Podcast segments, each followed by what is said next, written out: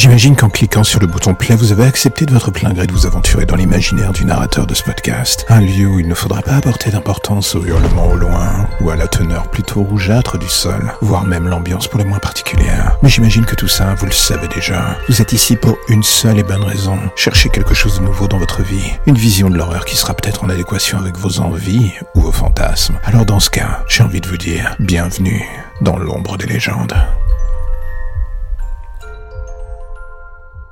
Vous savez quoi, je voudrais vous dire que la vie est un long fleuve tranquille, que quoi qu'il arrive, vous allez passer au travers de cette dernière avec un sourire magnifique. Je voudrais bien vous dire cela. Mais la vérité est que ça serait un mensonge. Vous allez en chier, vous allez en baver, vous allez chaque jour regretter l'insouciance de votre jeunesse. Ce moment où vous n'aviez pas conscience de la noirceur du monde. Car il faut bien que quelqu'un vous l'avoue. La vie est un long fleuve de merde et si vous êtes chanceux ou né du bon côté de la barrière, vous serez sur la rive pendant une grande partie de votre vie. Certes, l'odeur ne sera pas toujours folle, mais au moins vous aurez l'illusion du calme. Et pour les autres, le plus grand nombre, on va dire. Vous allez être avec les miens, vous savez, ces gens qui nagent justement dans l'ombre, dans la fange dont vous essayez plus ou moins de sortir. Pour nous, vous êtes des proies, tous représentant chacun un trophée pour des raisons diverses. La logique dirait que nous sommes des monstres, et à vrai dire, je vais même punir. Même moi, avec le temps, j'ai fini par accepter les faits. J'aime être dans l'ombre et tout ce que ça m'apporte. J'aime attendre le moment où vous vous approchez trop de moi ou d'un des miens, sans vous douter de ce qui peut vous attendre. Parfois le plus drôle, et vous faites tout cela volontairement pour vous faire peur, pour tenter de vous brûler un peu, et de vous sentir vivant peut-être. Enfin du moins c'est ce que vous essayez de croire. Et parfois, là d'un coup, au milieu des victimes dont je me souviendrai même plus d'ici deux jours, il y a cette découverte. Ce moment un peu con où on se dit que la personne en face de soi a un potentiel qu'au-delà de son addiction au sale et à la déviance, il y a en elle ou en lui une sorte de joyau brut qu'on a envie de tailler. C'est toujours mieux que de vouloir lui trancher la gorge, vous me direz.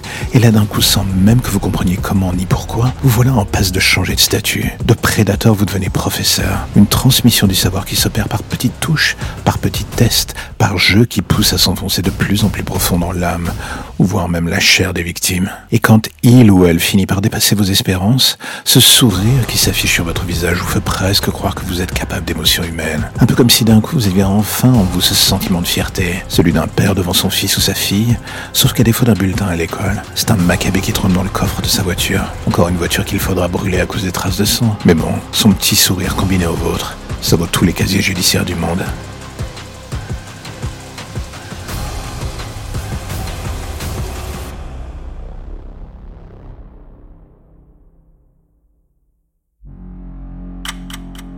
La lumière au bout du tunnel, voilà ce qui vous ramène enfin vers votre petite existence si tranquille.